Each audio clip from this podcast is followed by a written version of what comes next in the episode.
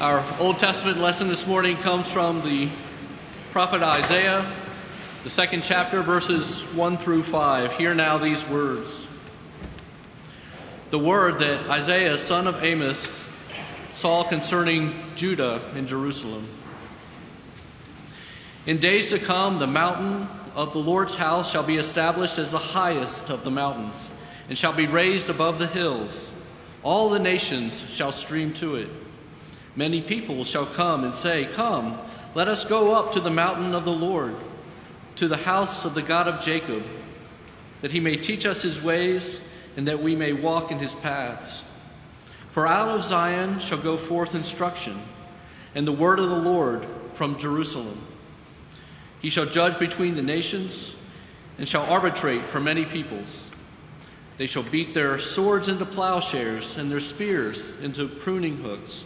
Nation shall not lift up sword against nation, neither shall they learn war any more. O house of Jacob, come, let us walk in the light of the Lord. The word of God for the people of God. Thanks be to God.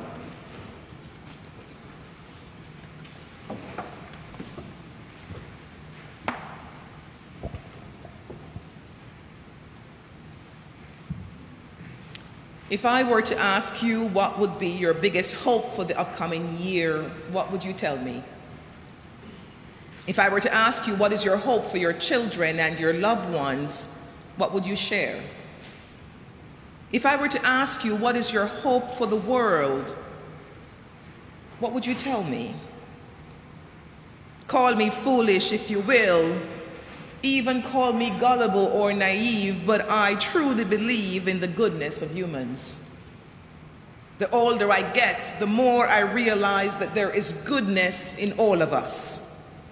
Yes, sometimes the goodness can be effaced by life experiences or even by choice, but most people are genuinely good at heart.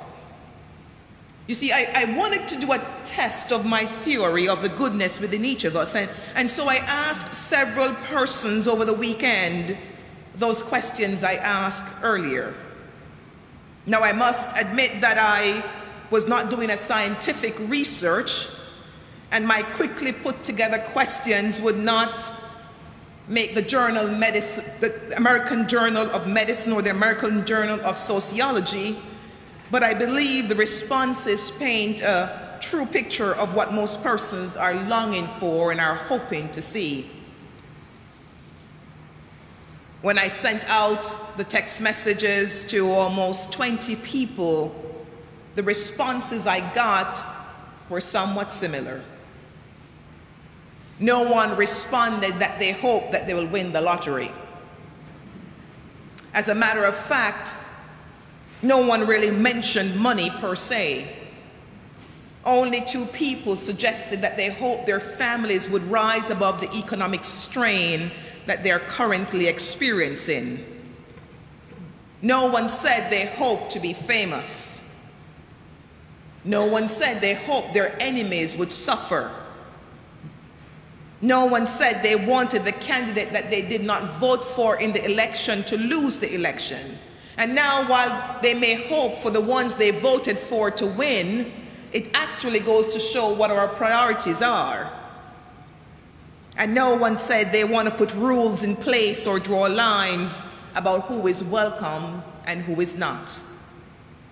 And what I find strangely wonderful and even heartwarming is that as challenging as life may be, no one hoped to be better off than another person. These are some of the responses I received from the questions I ask about their hopes. They say, personally, we hope to be fruitful and not just to be busy. One person said to be joyful and to share it. Another person responded to be more gentle, to be patient and understanding with others and others said to be a better human being. For their children and their loved ones, the hopes were for their dreams to come true, for them to be happy and to make wise and godly decisions, that they will maintain life, and that miracles will happen for them. Here are the hopes that people have for the world have more grace and empathy towards others. One person said that as a species that we will not go extinct or will not kill ourselves off. Another says that we will find a way to accommodate our differences, that we will not have a third world war, for people to be more kind and compassionate to one another. Another person say for less selfless, for less selfishness. And others say for individuals to see the goodness in others. And one person said for divine peace. And church, this gives me hope this morning. It gives me hope because in a season when life seems so topsy turvy, when the last two and a half years we have suffered through a pandemic that has taken so many lives in our country and across the world, when we turn our news on and all we see are the bad things that are happening and probably only one minute of something good that, that's happening, we need to have hope.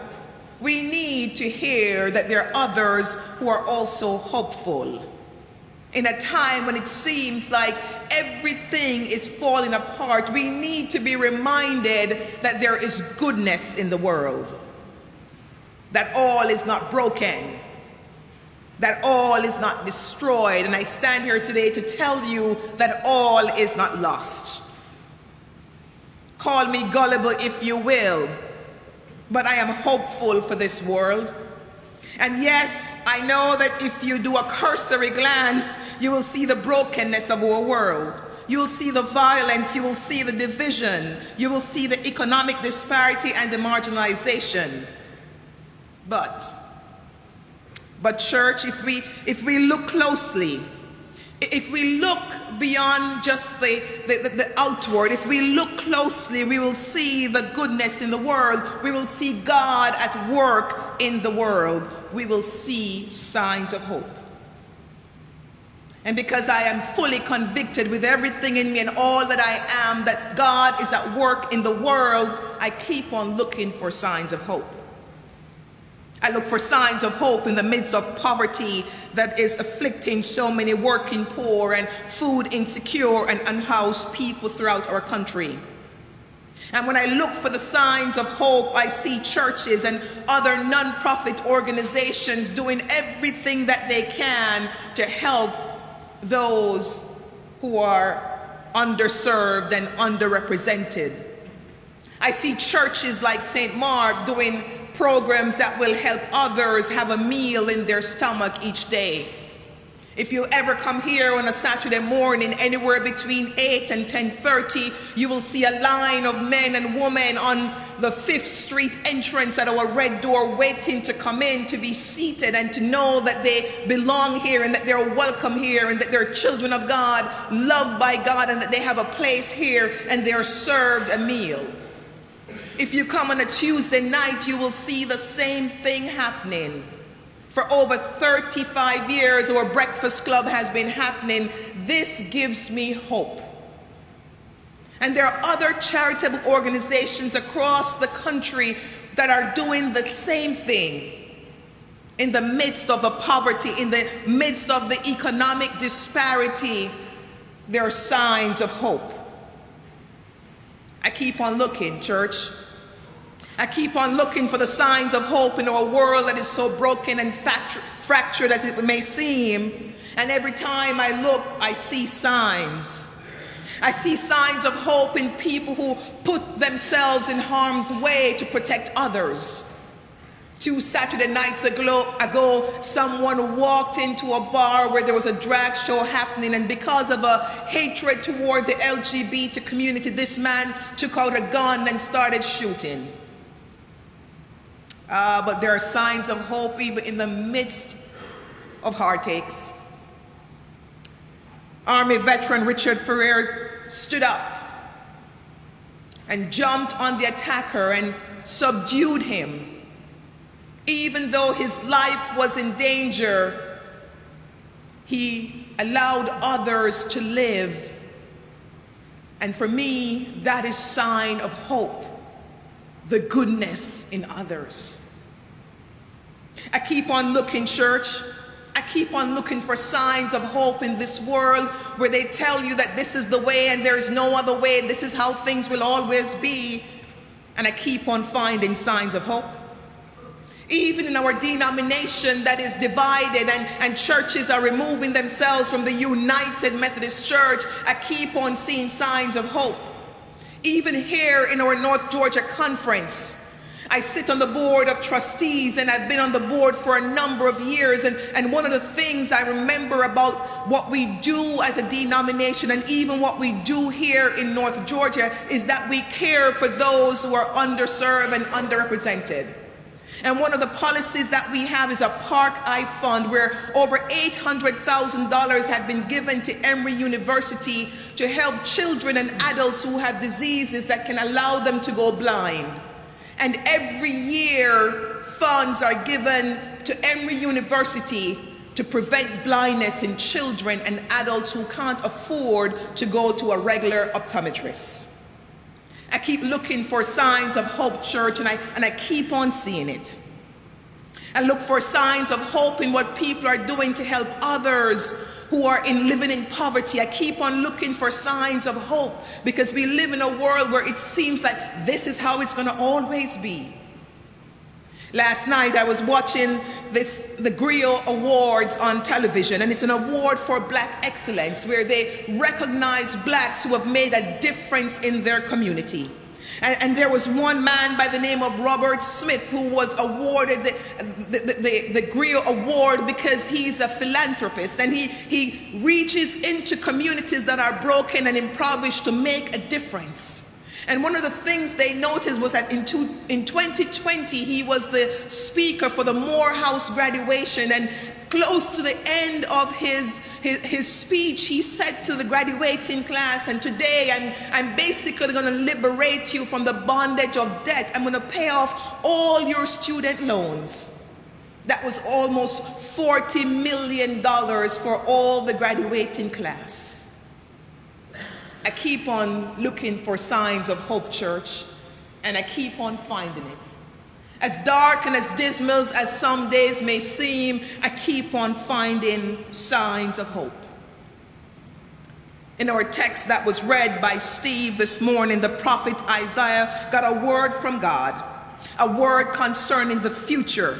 It was a word given as, as a time for salvation that was to come is a hope inspiring word and it points towards God doing a work in the world. God stepping into the realms of humans and, and making a difference and changing the order of the world. You see, for so long, people had been hoping for a day when, when God would establish peace in Jerusalem and, and justice among the nations when God would dismantle the earthly powers that incite violence and wars, and God would repurpose their weapons of destruction into instruments of life and health. And people had been longing for that day. The day when peace that would come would not be fragile and, and nations would not run into war anymore. A peace that would last because it was enacted and it's maintained by God. Justice that would be for all people, not according to the standards of the world, but according to the reign of God. And they hope and they look forward to that day. And, and, and, the word to the prophet Isaiah, to the people of God, was that day would come. And I think, like the Israelites and, and the persons I've asked the questions, and even for ourselves today, that we are longing for that day. We are longing for that day when the prophecy will no longer just be a prophecy, but be a revelation, be a fulfillment in our midst. And I stand here before you this morning. I stand here with good and hope filled news this morning because you know the fact that Jesus came among us 2,000 years ago means that the prophecy has already begun to be fulfilled. Christ coming into our midst Christ taking on the form of human and living among us, ushers in the kingdom of God and the reign of God in the human realm. Christ coming among us, showing us the love of God and how to live means that the world's power no longer will have the final say. But God, in God's goodness and God's wisdom, the reign of God will unfold throughout the earth. Today, I stand here to, before you with good news that it has already begun. We just need eyes to see. We just need eyes to see. Today we begin the season of Advent, and Advent means coming. The coming of Christ has already happened when Christ came among us as a newborn babe. And with that coming, the kingdom of God has been ushered into the human realm. But there is something more about Advent that we need to be aware of. Advent also means a time of preparation. We know that Christ has already come. And we know that Christ will come again. So, what do we do in the meantime, church? What do we do in the meantime? And this is where it is important for us, especially for us who are believers, to participate in the work that God is doing in the world. It is so important for us as believers to join in this work, this holy work that God is doing in the world. There are signs all around us. And when we take time to look, we will see it. The good news also is that we have been equipped by the power of the Holy Spirit to participate in this work. We can be the difference that we want to see in the world. We can be the, the spark of hope that we are looking for in this world. You see, when we walk in Christ, when we live as disciples and, and as believers and followers of Jesus Christ, we can become that vessel of hope in the world. Advent is a season of hope. The people of long ago had looked for a savior who would have delivered them and would have and set, set, set everything right and bring justice to the world. Christ has come and has started the unfolding of God's kingdom here among us. And, and we who are believers, we who are children of God, we have a responsibility to participate and to join in the work that God is doing. Do we want to see a better world? We have to join in the work. Do we want to see a brighter future? We got to participate in the work. Do we want to make a difference in the world? We've got to be that difference ourselves. To be better, we've got to walk in the light of the Lord. So this morning I stand before you. I stand before you this morning. I challenge you as St. Mark United Methodist Church, for those who are here and those who are worshiping with us online. I challenge you to go out and to be vessels of hope in the world. Yes, the world is broken, they will tell you. Yes, it cannot change because this is how it has always been, they will tell you. Yes, don't expect anything better, they will tell you.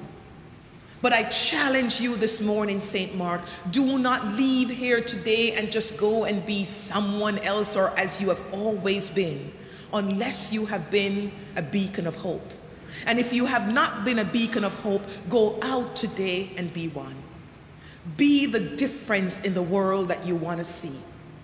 Because I do believe that God is doing something in the world. And that's the reason I know that we can have hope. And that's the reason I know that we can be the vessels of hope. Amen.